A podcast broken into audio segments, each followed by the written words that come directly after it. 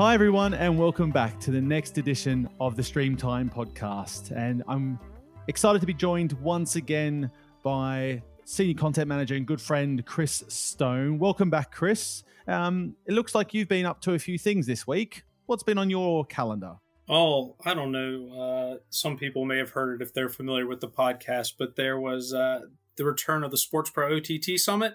Um, although we weren't back in Madrid, we were hosted at the absolutely gorgeous Tottenham Stadium, and uh, the joy f- or the view from 150 meters above the stadium is certainly probably not one I'll forget anytime soon.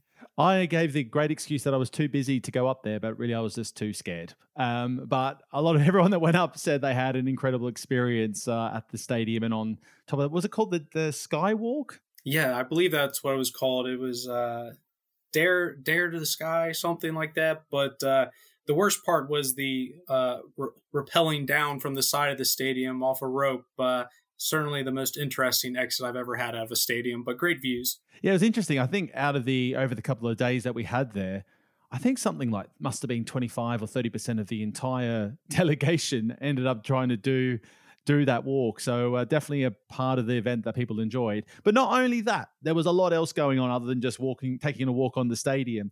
Um, now, now, Chris, from your perspective, what was the highlight for you over those two days at uh, at Tottenham? And you know, I'll be biased um, as an American. There's something about uh, the way Americans go about delivering information, and once again, I'd have to say Dan Porter was one of the highlights for me. Uh, I don't think you find many people as candid and open and honest, uh, and certainly maybe as uh, strongly opinionated as Dan.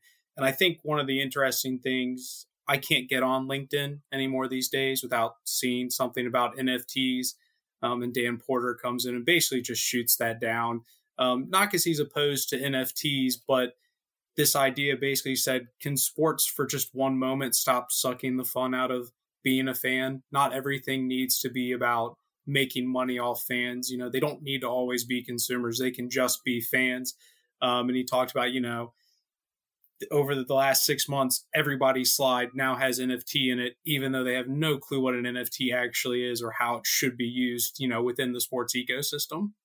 Yeah, that um, certainly got a reaction, understandably so. And uh, look, if anyone's going to listen to to Dan Porter, just have a look at his investment group, and he's got Jeff Bezos, six percent of the entire NBA's active player roster, funding his overtime strategy. So I think he might be someone to listen to if I was uh, anyone at that event. That's for sure. Um, anything else that jumped out for you from a content perspective? I mean, for me, uh, I found it really interesting just to hear consistently the push towards diversification of revenue, um, which uh, it seems like everyone's pretty much come to grips that subscriptions are really hard to run a business effectively, just built around a subscription only business. And even DAZN and 11 Sports and all these pretty well-known uh, OTT platforms are all pushing pretty hard to diversify the way they make money because um, profitability and generating new incomes isn't as easy as I think everyone expected um, when we sort of all started going on this OTT journey. Well, what I think is interesting is even taking that back a step further. Um, we held a, a, workshop that was closed doors. You know, not going to go into all the details, hence the, the purpose of that closed door meeting. But you know, you were talking about subscriptions and monetization models, but to me, what's really interesting is the idea of monetizing content through streaming is still kind of archaic in the sports broadcast world. It's very much traditional sponsorship and advertising and then linear broadcast deals. There's still a lot of confusion and a lot of political tape to get through to, to start looking at those monetization models beyond what's been a traditional business model. So obviously you're speaking very much within that vertical. Um, but it just it, it's always interesting to me how slow some of the progress and changes for these more digitally minded executives to overcome you know previous traditions. Yeah yeah absolutely and i think uh, one of the other things just to, that really jumped out for me is we actually had the cmo of uh, the city football group speaking um, as well uh, and a lot of the conversation was around just generally just content that and the different platforms you can use it, and also looking towards social media as, as a key vehicle for them. Uh, and what really jumped out for me, for those that listened into uh, the previous podcast we had with the CEO of media at Man United, he made a big point about the fact that they had to be very cautious on what they did and had to be best in class, and they would rather be last to move uh, rather than test and iterate and try new things and risk try risky things uh, through those different channels. But City Football Group was actually quite the opposite. They were saying, "Hey, we actually constantly try new things, see how it goes, and if it's good, we iterate and try uh, and test, and and then keep building and building and building." Interesting to hear, I think, just from that point of view, that you know, two clubs in the same league, two clubs at a similar sort of level in terms of uh, prominence in the same city. Yeah, and uh, and it just shows that the difference um, that some clubs have to react depending on, I guess, how the fans might react if you do things the wrong way. Yeah, I mean, I think as well, we're talking about sort of best in class and innovating. Uh, they've been on this podcast before. Uh, they walked away as by far the winningest organization on the day during the OTT awards, but uh, the DFL walked away with three awards on the day. So I don't know if there's anyone in particular that stood out to you from the awards that you felt certainly deserved to, to be on the podium or just a general consensus about the, the success of the DFL. I, I don't know if there you had any particular takeaways from the awards themselves. Yeah, and the, the awards were, were great, and it was good to see a diverse range of winners uh, on, on stage. But yeah, DFL definitely took took the lion's share of the awards. Was it yeah three three awards on on the night. Uh, and also they were quite entertaining in terms of their excitement um, with Carsten and his team.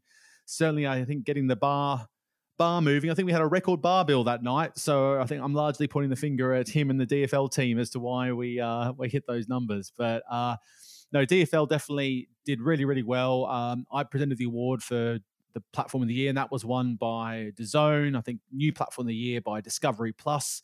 So um, you know, some big names doing some um, pretty pretty big things, and um, yeah, really excited just to be able to get back together after what's been two years uh, is a really cool experience, and um, already looking forward to when our next events are coming, where we've got.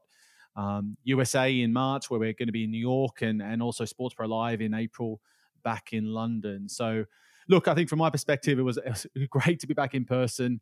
Uh, I'm really looking forward to um, to the next one, whenever that might be. Now, look, I think it's time to shift the conversation and uh, get our next guest involved. And um, this week, I spoke with David Gandler, who's CEO of Fubo TV, uh, and obviously he just came off their latest financials being released. Um, being a listed company, they have to do that every quarter.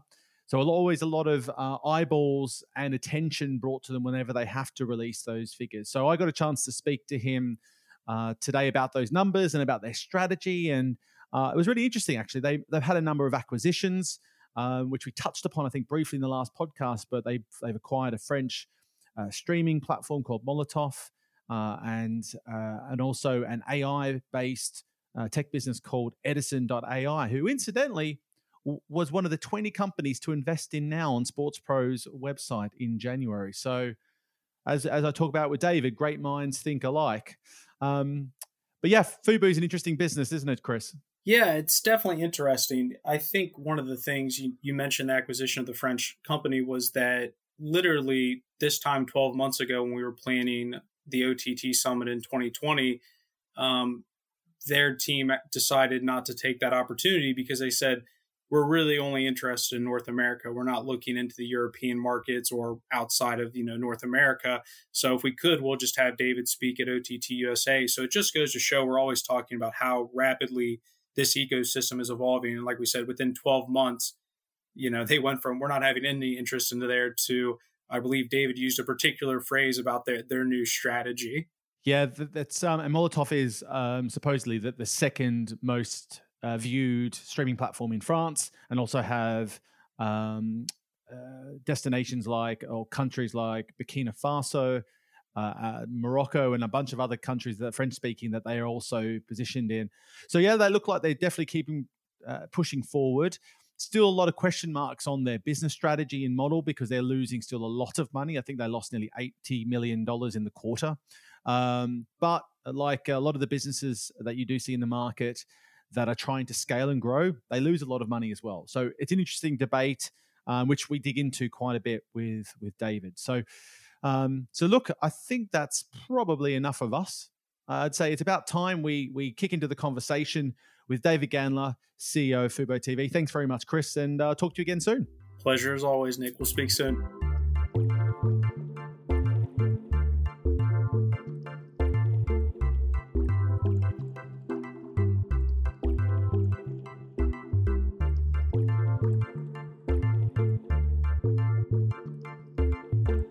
I'm here with David Gandler, CEO of Fubo TV. Uh, welcome to the Streamtime podcast, David, and great to see you again. Yes, thank you for having me. Great to see you.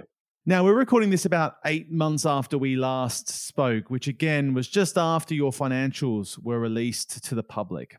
Now, a lot seems to have happened between now and then, and particularly over the last quarter. So, lots to get into. I just got to ask, for, from a practical perspective, I'm really curious just how nuts is the week of the, the launch of the financials for you guys? Is it, is it is it as insane as I expect it to be? It is extremely uh, insane. Uh, lots of sleepless nights. Uh, a lot of effort goes into putting together shareholder letters.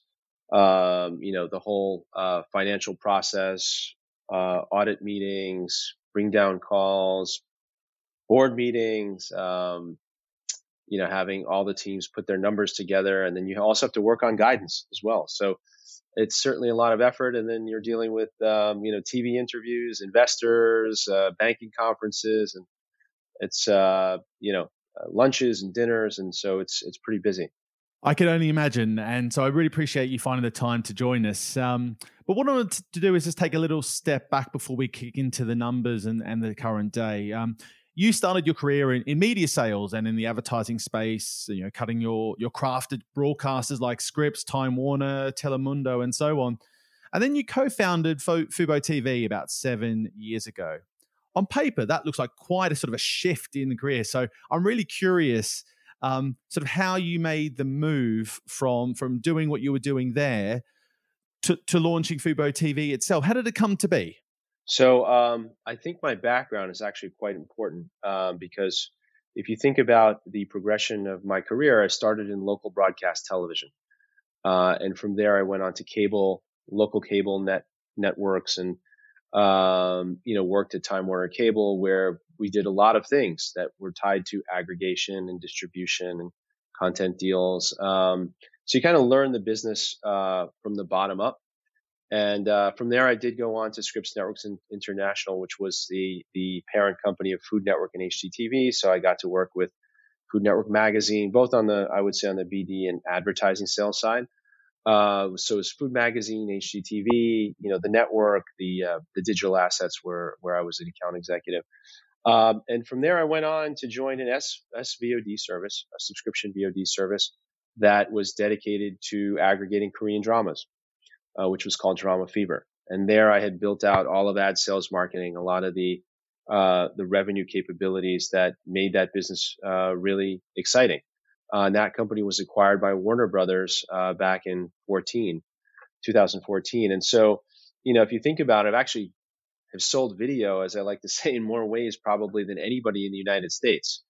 Uh, and I and I say that with confidence because I don't know many people that remember broadcast television and local cable and network cable and selling pre-rolls on you know 30 second short form bobby flay uh, recipes. So um, and then getting into svod so fubo to me was a natural extension. Uh, it was the culmination of watching all of those uh, mediums and being part of digital at scripps and then obviously uh, being part of an svod service or svod service uh, namely Drama Fever, which finally brought me to the conclusion that the only, the last bastion in video is going to be sports and live television. And uh, for me, this made complete sense at the time. People were scratching their heads and saying, What are you talking about? This makes no sense. So here we are, almost seven years later. And when you launched, you had a big focus on on sports. Now, but now obviously that has shifted some some uh, quite quite a bit. I think what we've done really well is we have um, embraced the changing dynamics of the space from from the onset. That has allowed us to continue to evolve the company uh, over time. So, you know, when we started the business, there were the reason why we chose football or soccer here in the United States is because you had four or five really strong leagues at the time. and linear television couldn't provide uh, bandwidth to be able to um, you know showcase all of the content. Uh, and the difference between the U.S. leagues and the soccer leagues at the time was that you know the American leagues were very good at slicing and dicing all of the content and maximizing revenue opportunities. But you know, with football, as you know, you can have Manchester United playing at 9 a.m. on a Saturday in in the UK. You could have Juventus playing at 9 a.m. You know, in Turin, and you can have uh, Bayern Munich, Barcelona, and Real all playing at 9 a.m. So to me, this was a no-brainer of taking, putting, pulling together a lot of the soccer leagues and trying to offer that as a service. And from there, we very quickly morphed into, you know, soccer service. But I knew that there was an opportunity to branch out into other sports because there always is danger if you're if you have sort of if you're a one trick pony, as we like to say. And um, you know, so I think the natural extension there was to get into Hispanic television, given our soccer angle, and uh, that brought in um, our first real sort of broadcast network. And I think you know we started to evolve the platform into what we call today a sports first cable TV replacement service. Uh, and we like to say, come for the sports, stay for the entertainment. And that strategy has been working quite well for us since 2017. I have to have to confess, I do use your line quite a lot now when I'm talking to, to other broadcasters about about the strategy because it seems that they're all making a similar play in diversifying the content from sports to having more of a wider entertainment proposition. So I think you've even featured in a couple of articles and presentations I've done recently about that. So uh, okay, well that's good. As long as it's positive, I'm okay. Absolutely. Um, so, okay, so where we are today. So, tell us just quickly, quick picture of what, how many channels and so forth you have on the platform now. Yeah, so we're probably north of about 175 channels. Um, you know, we've also launched our own television network, Fubo Sports Network, which is now available in 75 million uh, digital households. Um, and you know, we've acquired some rights. We have a very large uh, sports movie or documentary portfolio. I think one of the largest in the United States. Um, and uh, you know, we continue to focus on expanding our content uh, offering and also optimizing the portfolio based on the type of consumer that we think we're attracting. So, fast forward to now, and you've just released your latest financials, as mentioned earlier. Um, quick highlights for me um, were the you've reached the one million subscriber mark. Uh, that's and you've added uh, you've net added 260,000 in the last quarter, 284 million hours streamed, 113% increase. I think that's year on year. Uh, 108% growth from last year. ARPU is up to about $75 uh, near on, near enough. Uh, and revenues up to 157 million. So uh, which is a bit for the quarter for, for, the quarter. So that's all very very big jumps across the board. Um, still from the financial side, obviously uh, running at a loss. I think 80 million uh, was the number I saw in the financials, but lots of growth right across the board. Um, in addition to that, uh, acquisition of Molotov, uh, the French streaming platform, which we'll get into uh, a bit later on. Edisn AI and AI platform. You've launched a free to play service. You've launched Fan View and live stats feature. And you've also launched the sports book, uh, I think in Iowa, if I remember correctly. My gosh, that is a heck of a three months, uh, David. So, uh, um, so on the financial side, let's just spend a bit of time there for a second. I, I threw some highlights um, from my perspective. Are there any I missed? What, what are some things that jump out to you as the standouts? Well, um, I think everything stands out. I mean, everything we've done uh, in the third quarter has been um, extremely strong. I, I think what I've said to you, I believe in others over the course of the last year is that this is a company that executes uh, quite well. It executes well above its weight class. And uh, I think all of the, the things that I've been saying are coming to fruition uh, relatively quickly. Um, and so I think, you know, Fubo has its own uh, spectrum, its own highway that we're on. And uh, I think other people that look at our results and look at our traction over the last three quarters are scratching their heads because it's very difficult from someone for someone to understand that is not involved. How could it be that a company with uh, you know uh, 300 at the time, 300 employees could move this quickly? It's just unreal, and also compete with companies, which you know uh, I believe the Federal Trade Commission should look into, companies like Google, uh, so I'm sure you would agree, um, that are you know making life extremely difficult for companies like ours to continue to grow. But despite of all that, we have a team that is uh, focused on delivering results and delivering on that mission that we set out on, um, you know, seven years ago. So the million number is obviously extremely important because it has a it's it's a milestone. Uh, you know, some will say, you know, it's taken six years. Congratulations. I, I know companies that took uh, two months uh, to get to a million, uh, and now they're below us. So, um, you know, they did that pretty quickly. And, um, you know, we took in, as you said, 263,000 uh, net additions. That's roughly 20% of the total churned traditional subscriber count. That is very, very important number uh, because that tells you if you believe the the uh, virtual MVPD space or the live TV space in the United States is going to be 30, 40, or 50 million. This kind of gives you uh, some guardrails in terms of how big could this be. And when we spoke, I think I, I, may have said that our goal was to be a top five virtual MVPD, and people were like, "Well, okay, that's that's nice. It's you know decent sized business." you know, today I'm very comfortable saying that this is going to be a top three service in the United States. And anything that's top three in the United States is, is typically very large. That is for sure. Um, so, on the face of it, and what you've described, and what I see, yeah, really great growth across the board. And you've released, released the financials last week.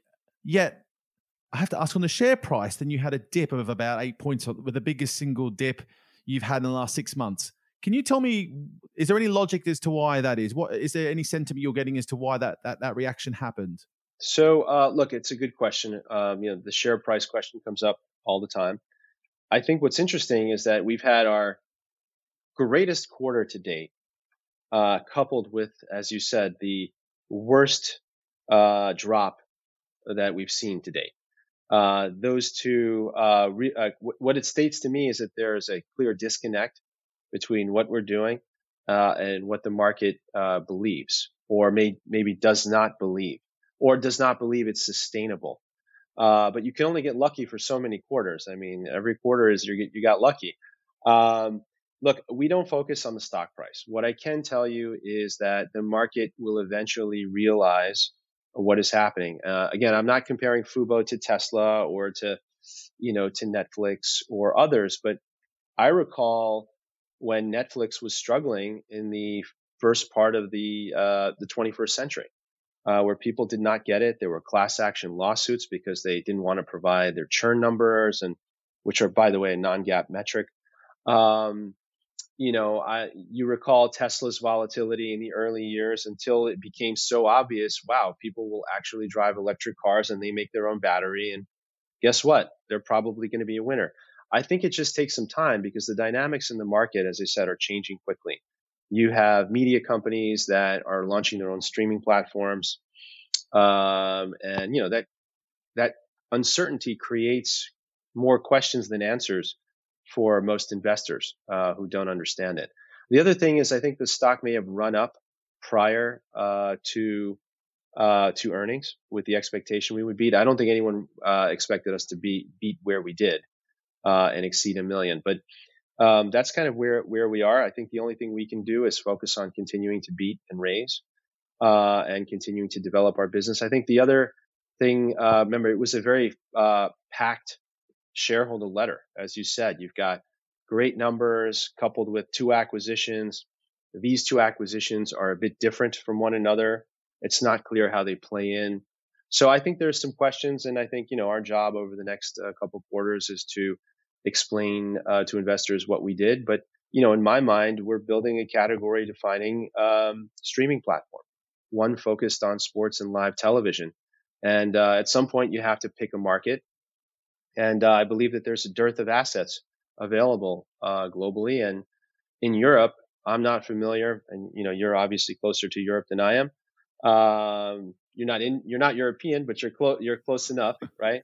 Um, yep, absolutely but uh, you know there really wasn't many assets, and this is an asset that is the number two most viewed app behind Netflix in France, which is the second largest European country. And you know, when I think about uh, the talent pool that they have in Paris, um, the great schools, and the fact that it is English speaking now, uh, wasn't many years ago.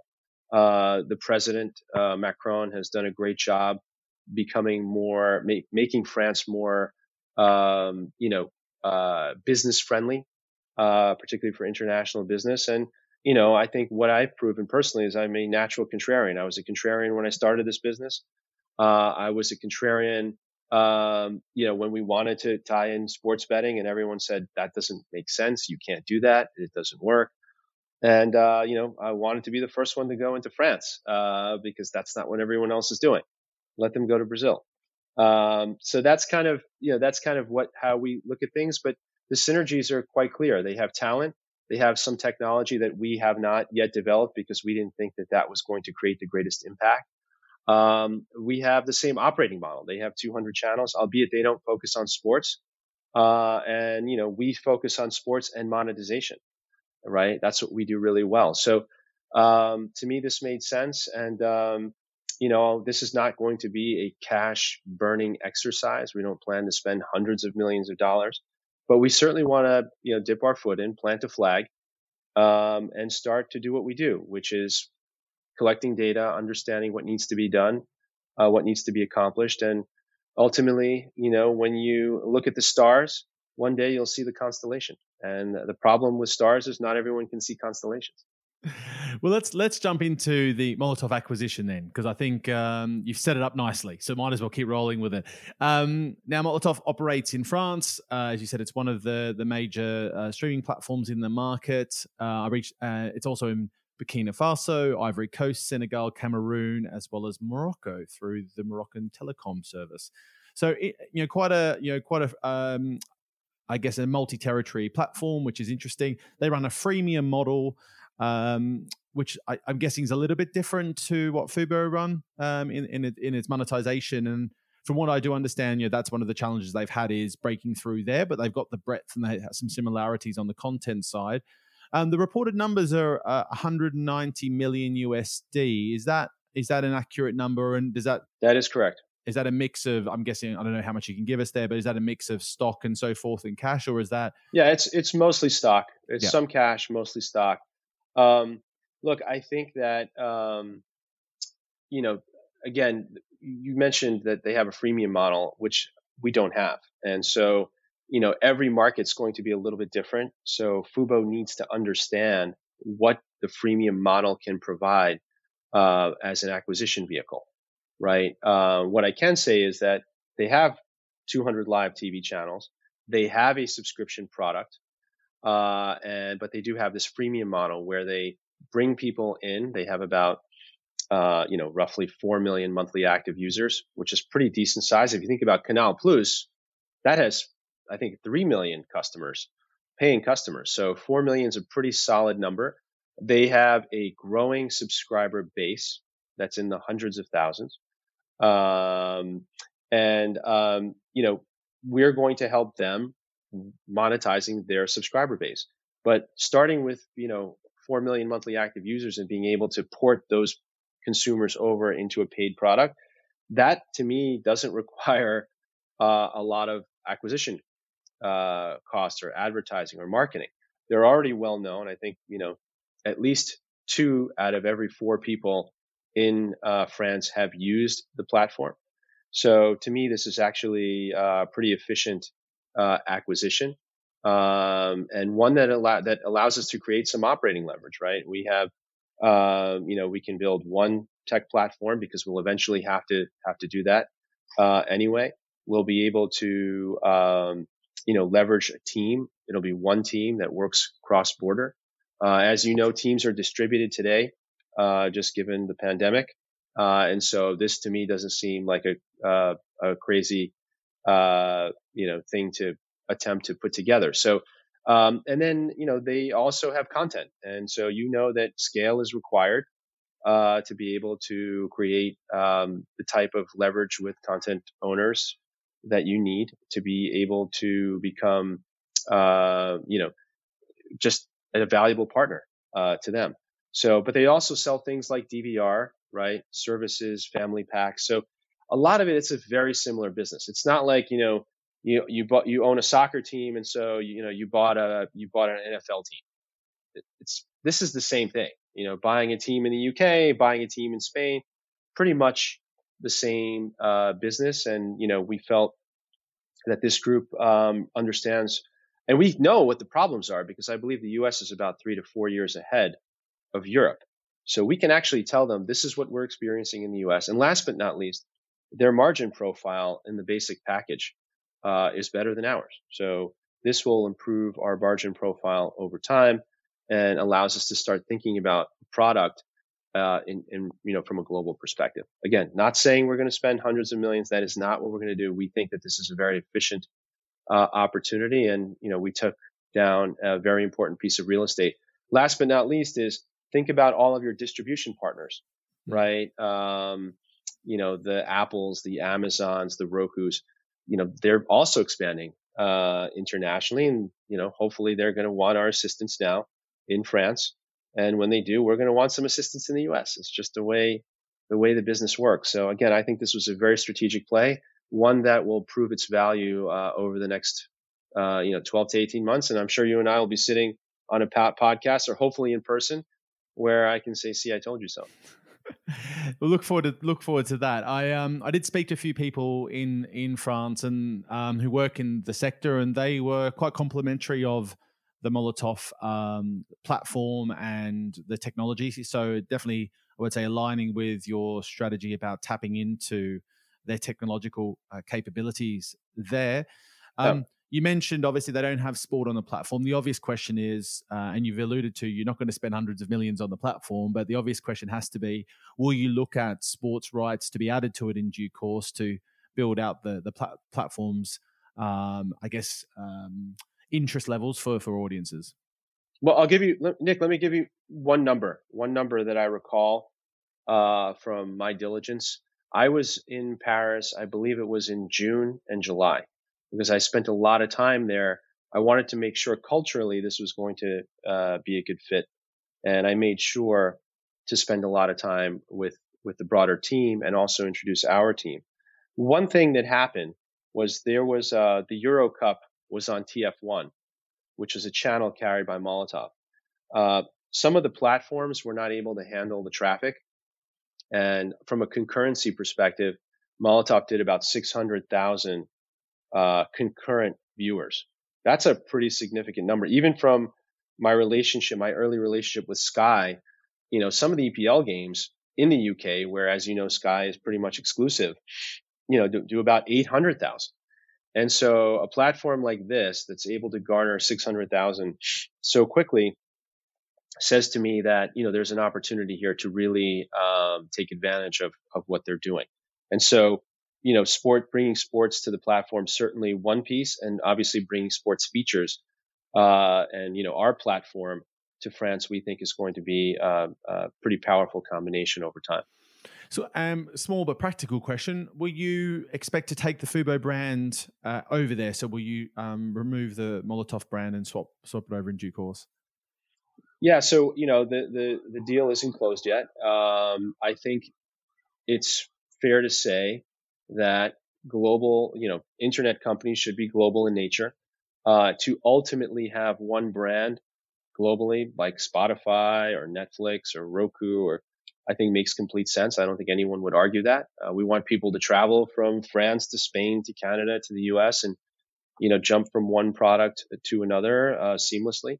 Um, you know that makes sense. And, and, given the fact that our goal is to be a sports first platform, and you know our strategy, uh, what that is, it makes complete sense to do that. Obviously, that's not going to happen on day one. Uh, we want to uh, ease uh, into that so, but you know, probably something like Molotov, a Fubo company, or something like that uh, initially. But again, that's something that we're going to work very closely with uh, with the Molotov teams and you know uh, our chief uh, growth officer Alberto Horihuela. I remember when we spoke in March, I asked you about the expansion overseas, and it, it, I don't know, I got a sense that wasn't really on the radar. Is it something that an opportunity that came up last, not not last minute, but uh, in more recently, or is it something that has been in the uh, in, on the agenda for a while now? Nick, I'm interested in one thing. Very simple guy with a one track mind. it's global domination. So that never, I mean, for someone like me to get into this business competing with all these monsters, you have to believe that that's my goal. And the reason why I can't really disclose a lot of information is because everybody, particularly, you know, the YouTubes of the world, lots of folks are copying what we do. Uh, we're ahead of the game, ahead of the pack, uh, performing well. If I tell you I'm looking at an asset in France, the price would be 5x or 6x. In fact, we've already heard, you know, through the grapevine that others were saying, well, why wasn't there, you know, a huge process and we could pay more? And obviously, I can't talk about who it is, but my goal was to preempt the process. Uh, we've been very strategic. We've executed well. There is absolutely zero reason for investors to believe that uh, we're not in control of the situation. We are. This asset was, in my mind, relatively inexpensive. Uh, if you think about what it would cost for you to build the number two streaming service in a country like France, it would it would cost you more than 190 million. It would cost you time, and at the end, you don't even know what you have. Right? Uh, could just be a, a lost effort. So um, that's the reason why I couldn't disclose it. But what I have said many times, and I've said this on banking conference calls, I've been quoted in in uh, different um, uh, you know publications, is I've said that we would continue to look at M&A. I think I, have been clear on that front, which we have been. I also said we were going to be opportunistic. Um, and I've also given clues. These are all breadcrumbs. We also launched an at the market when we we're raising capital. One of, if you read the document, it very clearly states that, you know, this funding would also potentially go, the proceeds would go towards um, M&A. So you know, and I've been asked about international on occasion, and I've said, look, we, you know, obviously we haven't, but, but we're in Spain and Canada, right? So we we have beta products there. Again, we haven't spent a lot of money because we're being very controlled and we're learning. But uh, again, nothing that we've done or we've said in this third quarter letter or that we've acquired uh, deviates from what we have been telling people from the onset. Sure. Okay. Well, let's um let's stay on the acquisition front for for a second here, um, and talk about Edisn AI. Um, interestingly, um, Sport love the Sports company. Pro uh, identified it as the 20 companies to invest in at the start of the year. So great oh, minds. Oh wow. Okay. Think alike. See that? Think alike. Yeah. Um. So the the the, the company is a uh, a quote computer vision and machine learning technology business to recognize athletes on the screen and provide contextual content such as statistics, ratings, betting, and fantasy data. So, talk us through what the play is there exactly, Dave. Well, you know, as we said, come for the sports, stay for the entertainment. Uh, what Edisn offers is a type of entertainment. It's incremental to the sports viewing experience. Uh, we are getting into betting. Um, we've launched our our, our app within the time frame, by the way, that we said we would, um, which everyone said no, that's impossible. Uh, but again, you know, uh, that was that was accomplished. Um, but these guys, um, you know, the way uh, uh, you know you highlighted it just now was the way that everybody thinks about it. But again, Fubo's view of the world slightly different. We look at it as yes, we're getting all of these capabilities, but there are so many use cases for what they do the flexibility of the platform, the patents that are pending uh, at the moment. We're, we're accessing uh, a very uh, strong group of machine learning engineers uh, in India, led by two very solid founders. Um, and what you know, really, what this technology allows you to do at a very high level is extract metadata from the video in real time. So if you know nothing about sports, let me tell you, it's going to help your EPG, right? Because you have games that go into overtime. So your EPG will, you know, be accurate. It can also help you when you uh, DVR the game so you don't get cut off, right? At some point, with all the machine learning that we're going to develop and the incremental data sets that we'll be collecting, you know, at some point you may say, you know what? Don't DVR the game. DVR 30 minutes of highlights. DVR 20 minutes of highlights. Just talk to your TV. So, um, you know, there are many use cases. There are advertising use cases where they can see, um, you know, let's just say there's a, you know, you're watching, uh, you know, a soccer game and these, you know, amazing, trendy soccer players are walking from the bus, and uh, you know, for instance, you know, Messi's carrying a little Louis Vuitton bag, right, as he's going into the locker room, and now we've been able to identify that bag, and then as it goes into commercial break, there could be a Louis Vuitton ad. So there are so many use cases for this technology. Again, if I think if there's a lesson here to be learned is that Fubo is always thinking about the long term and about building out its capabilities. And by doing what we're doing today, we're effectively creating a moat, you know, uh, developing defensibility of our business by not only combining video streaming, having our sports first strategy, uh, sports betting, but also thinking about product sets and product features that are going to create value over time. And again, look at Netflix. I mean, it's a great product, right? You can say that it's missing all of Marvel and all of Mickey Mouse, but at the end of the day, it's a great product and um, people love it. They want to use it, and it's expensive, right? It's not a two dollar product in uh, all these uh, uh, countries where you see a lot of the other SVOD service that are trending in the sort of two to four, uh, you know, euro uh, range. So again, love the company. I think it's going to fit right uh, in nicely. And last but not least, remember Fubo is only about 400 employees now. We've added about 150 employees this year. So we're doing about 1.5 million of revenue per employee. That's just a level of like what Google does in terms of revenue per employee. So clearly we're too thin. So added, adding Edisn AI into our data organization, there's not much overlap. You know, there's very limited integration risk. And the same goes for Molotov. We have 120 open positions. You know, this to me fits very nicely. Uh, and the last thing I think I'll end on in terms of M&A is, again, just look at the way we've run our business this year. Our first few acquisitions were three people, then 12 people. That 12 is now 60 in that group, which is the betting uh, platform. Then it was Edisn AI that we waited. It was it was non-material to the business, so we didn't have to announce it in a, press release uh, which was 25. And then it was Molotov, which is 100. So we have been very um, careful on how we go about doing these things. And again, there's nothing here that should give anybody any whiplash.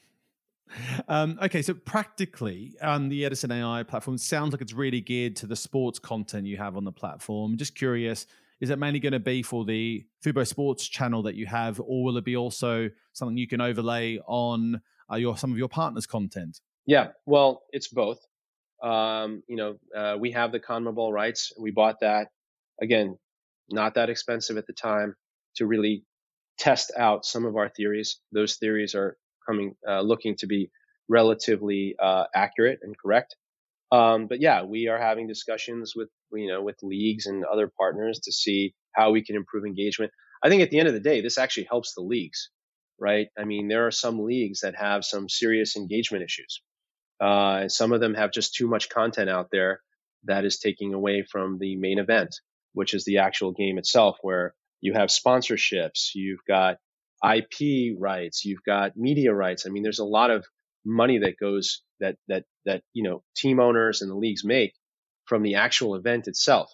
So it's very important that there are companies like Fubo that continue to market these products, create more engagement, and develop a fan base, a, a new fan base? One that's growing uh, and looking for ways in which to um, enjoy their free time. And so, to me, this is an integral part of the future of sports. Um, okay, so let's keep the conversation moving. You also launched the free to play, uh, free to play games. Um, I'm curious on you know are you expecting uh, any so what is that just very quickly what is that and what are you expecting you know objective wise is it to increase engagement? Is there a specific uh, is there a specific objective you're trying to achieve by creating this free to game offering? Yeah.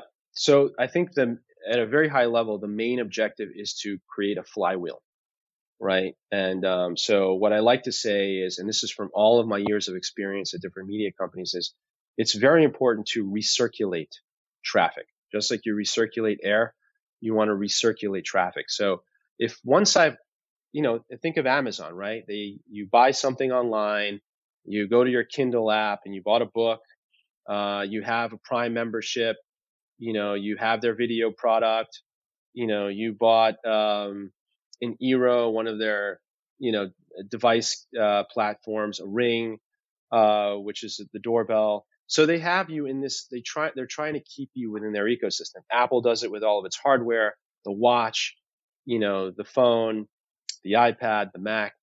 Everybody's kind of playing this game. And what's interesting is that that is a game that we think we're going to be really good at. Why? Because we have something that these guys all have scale, but what we have is we have actually have time spent engagement. The engagement levels on our platform, I believe, are second to none. I don't think there's anyone out there. And by the way, if someone's listening or watching, please tell me who has more engagement because I would like to learn more about that company or that space. But with 120 plus hours a month, I feel like if I can get you to come in to watch a video and I can get you to watch more videos because the discovery platform and the machine learning algorithms are working, that's going to drive engagement, which drives retention, which drives advertising sales, which then allows me to upsell you on a red zone or some international sports package or even a showtime or a Starz, right? And then while I'm learning about what are your, you know, if you like to watch penalty shots, can I send you a bet slip, which we're the first to have actually combined the back end data for the for the two, and that has been approved by regulators, at least in Iowa. Um, you know, allow us to send you bets right to your phone, right? Notifications. And uh, with Edisn AI, just going back to that again, they can actually tell where the ball is on the screen. So if there's no ball at the top of the right corner of your TV because you know there's a they're they're playing at the bottom left corner because they're about to cross the ball into the box, you might be able to put up a quick notification that says, "Hey, buy Messi's jersey now." 30 seconds, you know, a clock ticking and you get a 10% discount. So there's so many things that we can do on our platform that I think is really exciting. We haven't even scratched the surface of what can be done. Unfortunately, I only have 400 people today that are building this out. So we just don't are not building this quickly as we'd like. Again, hence the reason why Molotov makes a lot of sense for us. We're hearing a lot across the industry about the importance of of driving engagement, and rather than having a lean back experience, um, you were needing to create a an interactive and immersive one. Um, um, and, the, obviously leading into the betting side of things now, I'm really curious how that will play out because um, you know, you as a broadcaster, as a, as a platform, um, to bring in the betting side of it is is uh, obviously is an exciting one for those interested in betting, but also adds some complexities, no doubt, on how you get that up and running. I thought, if I remember correctly, they are separate platforms. If I'm correct, uh, is that right, or they are, are they, are they integrated? Right now, they're separate. However, the most important integration that we have today and one that will be the foundation of the business when we do integrate them is the backend technology and the ability for the TV to speak to the betting app and vice versa. Because a lot of the thing, you know, it's like your Tesla, you get in, you don't know what it's doing, but it's doing something, right? It's the same thing between our TV and our betting app. We want things to happen in the background that allow you to have a frictionless experience. And then with time, as we continue to embrace our relationship with regulators and demonstrate that this is a safe environment, that we are creating a safe environment, uh, and we can demonstrate that it is a safe environment and we are being good corporate citizens, which is very important to me, uh, not only from an ESG perspective, but just generally speaking, uh, because I have kids, I have friends have kids, and you know we know what happens when betting gets out of control uh, it ruins lives. But I think that the key difference between what we're doing and what everyone else wants to do is we believe in watch and bet. Betting companies believe in bet and watch. That's a very different perspective uh, to come from. And watch and bet really is about opening up the funnel and getting mass markets to participate, right? Which is like, I love my favorite player, LeBron James.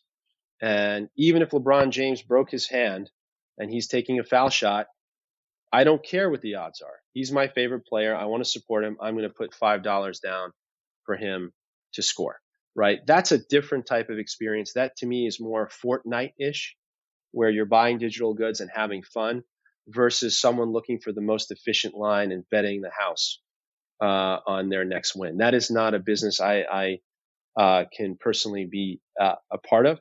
But I do believe that, you know, again, I, I don't play in casinos. I've been going to CES for, I don't know, 10 years. I have no interest in it. I, I don't care. However, if I'm watching my favorite player play uh, in a game, if I'm watching Wayne Rooney, uh, a name that might be familiar to you, uh, play, and I want him to score, I will place a bet on Wayne Rooney, and I'm going to sit there, watch Manchester United um, with a passion uh, and desire that you know just really elevates my experience, and I'll be happy with that, and I can go home knowing I lost my five dollars or ten dollars, um, and that's that. That is the goal that we are working on today. I think that is that is where the business uh, will go. So on the sportsbook side, okay, you, have got the you've got the first iteration of up and running. It's running in Iowa. I mean, Iowa is not a major market, but it's a, it, you're up and running, so you're live.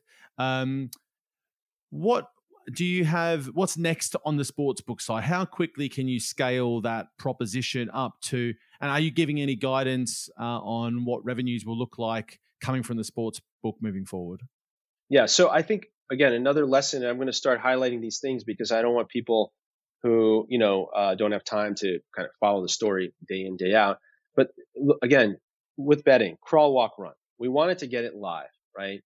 We wanted to get all the approvals. It's live in a very small state, as you uh, just said. Um, so we have to figure out what is the right marketing strategy, how much is all this going to cost, and think about video. I mean, the same way, you know, three years ago, we had 50 or 60,000 paying subscribers, and DirecTV Now had a million five. And uh, I believe three years ago, Sling had 2 million. You know, and here you are, fast forward, and we're taking market share, and we're at a million, and some of these are still at two five, some of them are below a million. And so I think that the first five years of betting will be what you're seeing today, which is you know, betting companies taking over.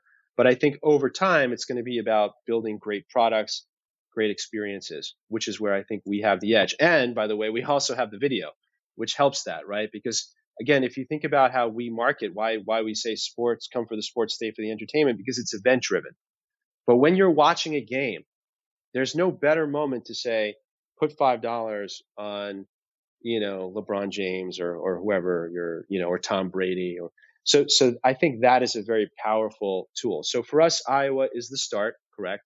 We are fixing some of the, you know, little bugs that we're finding, uh, and also putting together a data pipeline that will allow us to sort of uh, manage and track uh, different campaigns.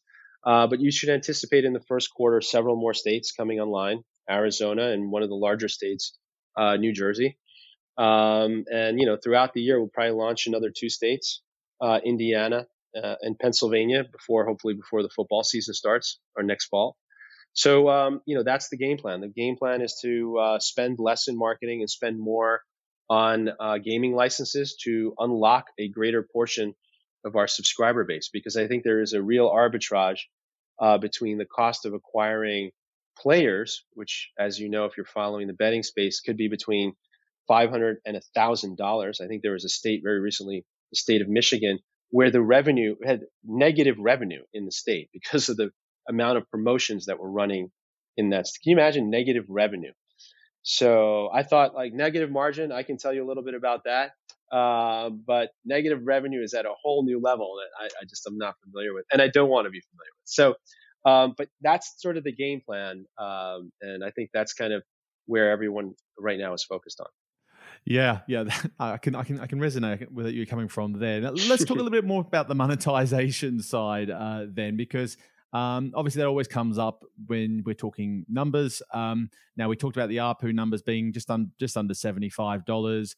Eight dollars twenty three uh, from my numbers here were advertising uh, based. The rest is through subscription, if I'm if I'm correct. Yes, that is correct. So looking at the the numbers further, so and the ARPU jumped about ten percent, I think, from either the previous quarter, uh, if I remember correctly. Um, I'm testing uh, year over year. Year over year. year. Over okay, year. year over year. So um, now looking, but looking at the numbers a bit deeper, you have your subscription costs, which are which actually sort of supersede the subscription revenue. I think you had about 150, 140, 138 million revenue on subscription, 143 on costs on subscription. So the margins are obviously the bit you, you just touched upon a, a little bit earlier about margins. How are you going to get yourself in a position where that is going to be turned around? Because obviously that is a an area you're obviously fully aware of. Um, I'm guessing it's a bit of everything, but can you give us a bit of an insight into how you're either a going to drive up revenue, revenues per user, or b drop down, bring those margins down? Yeah, so uh, that's a very good point, and um, you know I think it's very important to note that if you look further in the shareholder letter, you'll see that our contribution margin continues to expand. Um, and um, you know that expansion is, if I'm not mistaken, was almost 12 and a half uh, uh, uh, uh points versus last year's on a normalized basis 10 and a half. So um, because there was a month where we didn't have Turner and didn't have uh, Disney, so obviously that takes down your cost. I think on the you know, I think on the P&L actually 16%, but again, if you normalize it out, it's about 10. So you're con- continuing to see, and we were at negative contribution margin when we went public. So you are seeing margin expansion. Um, but one of the reasons why you have to scale your business, and this is why spending more in the uh, in the earlier years makes sense because you think about an annuity, you know, you bought an annuity and it, it pays out over a period of time. So the sooner you invest in your subscriber base, which is what Netflix did. It invested heavily in building its subscriber base. And now it tells everyone, well, guys, guess what? I don't need any more money because these subscribers are now paying me that annuity that allows me to, to run my business. So um, we have to scale our business both domestically and at some point internationally. So again, you like it or not, you got to do this thing globally. It's an internet company, so it makes no sense. So scale, obviously, very important here. The other thing is the ad revenue which is interesting, is net. So we're capturing it on a net basis and it's reflected on a net basis. So if you think about getting to, let's just say, a million subscribers, uh, and we believe the long-term uh, uh, ad ARPU per customer is 15 to 20 dollars. You know, if you're flat, break even on the subscription side because sports is expensive, um, then your advertising revenue makes up more than enough for it. So even at a million subscribers at $10, you think about that, right? You know, you're on the net basis, you're looking at, you know, 10 million a month, so 120 million. We're going to do about, you know, call it 75 plus million this year, uh, you know, up from, I believe, about 40 million last year. Um, and so that number continues to grow, and uh, that's you're you're seeing operating leverage today already in the model. So I am very confident that those will turn profitable uh, over time uh, as we get to 15 to 20 dollars of ad revenue. Uh, I also think you will see uh, some uh, leverage in our content relationships, um, and we do have some pricing power uh, today in terms of you know being able to to do deals that we think are going to be very um, accessible to our customer base. So you know, all in, I think that the idea is as we continue to monetize our customer, you know, it's going to be profitable. And our goal uh, is to achieve about a 30% gross margin overall. That's advertising and subscription. That does not include betting, which I think is probably also worth about 10 to $20 or five to $10 if you want to give me a haircut uh, at 50% margin. So you've got a long way to go with a growing sub base with strong retention um, I think this is going to be a pretty powerful mousetrap, if you will, uh, that consumers are really going to enjoy. So, so we've talked about the revenue side there a little bit, but one of the things we've spent a couple of days at uh, the OTT Summer Conference over here in London that we've just run, and there's a lot of lot of conversation around diversification of, of, of revenue streams and, and the business model, uh, and a big focus on new and exciting topics like blockchain and NFTs and cryptocurrency and all those wonderful words we're hearing uh, right across the industry. Are you looking to have any sort of integration with any of those offerings in the near future? Look, I, it's our job to keep a very close eye on how things uh, evolve. But, you know, free to play is another, again, I'm just giving you little breadcrumbs, but free to play to me when I close my eyes, sounds like play to earn.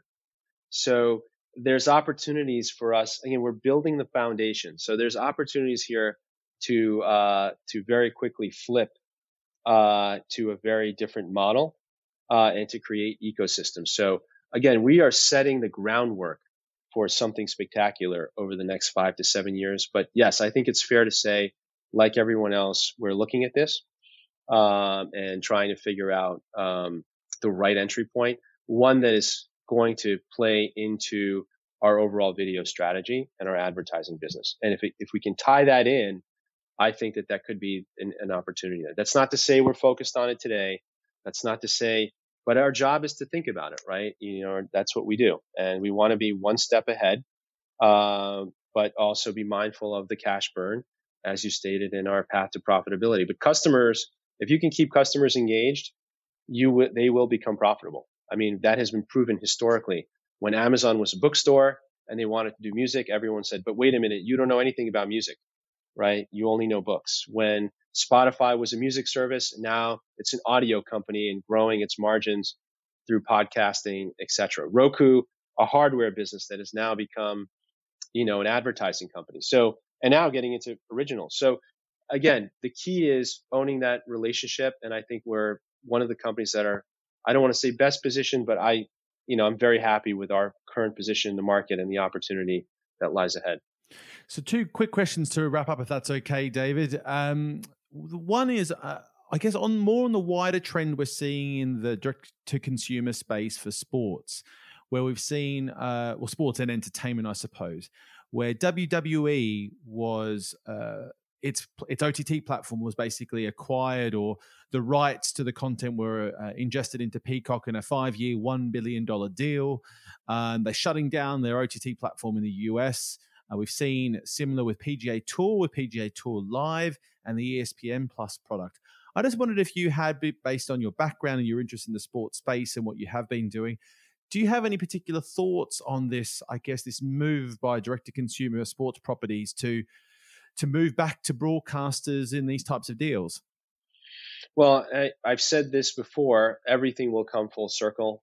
Uh, you know, we went from bundling to unbundling. Everyone's saying sports is leaving the bundle and everyone's going to launch their own. It will all be rebundled. And I think what W, what I was, what you mentioned about WWE was crystal clear to me many, many years ago.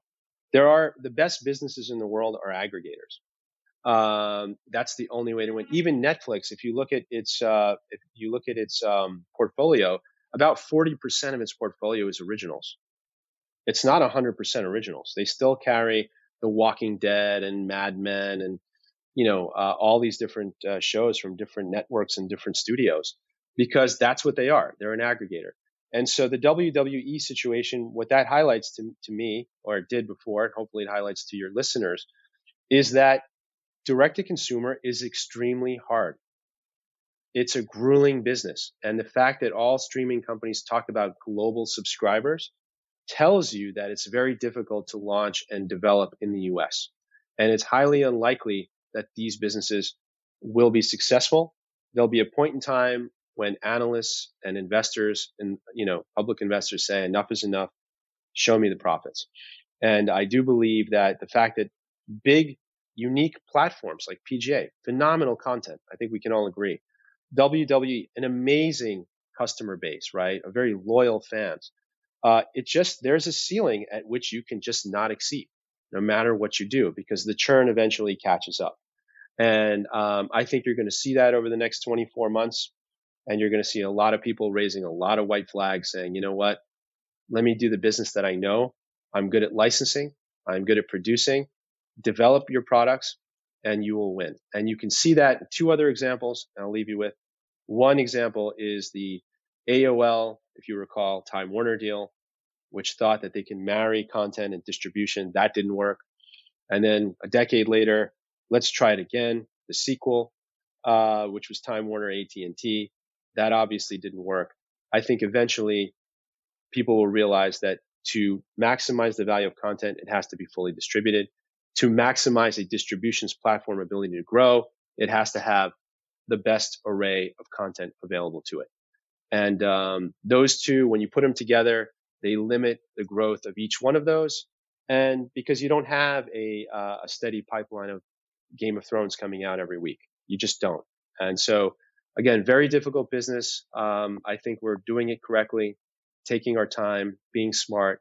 And I think, you know, over the next five or seven years, um, you know, this is going to be a pretty large business.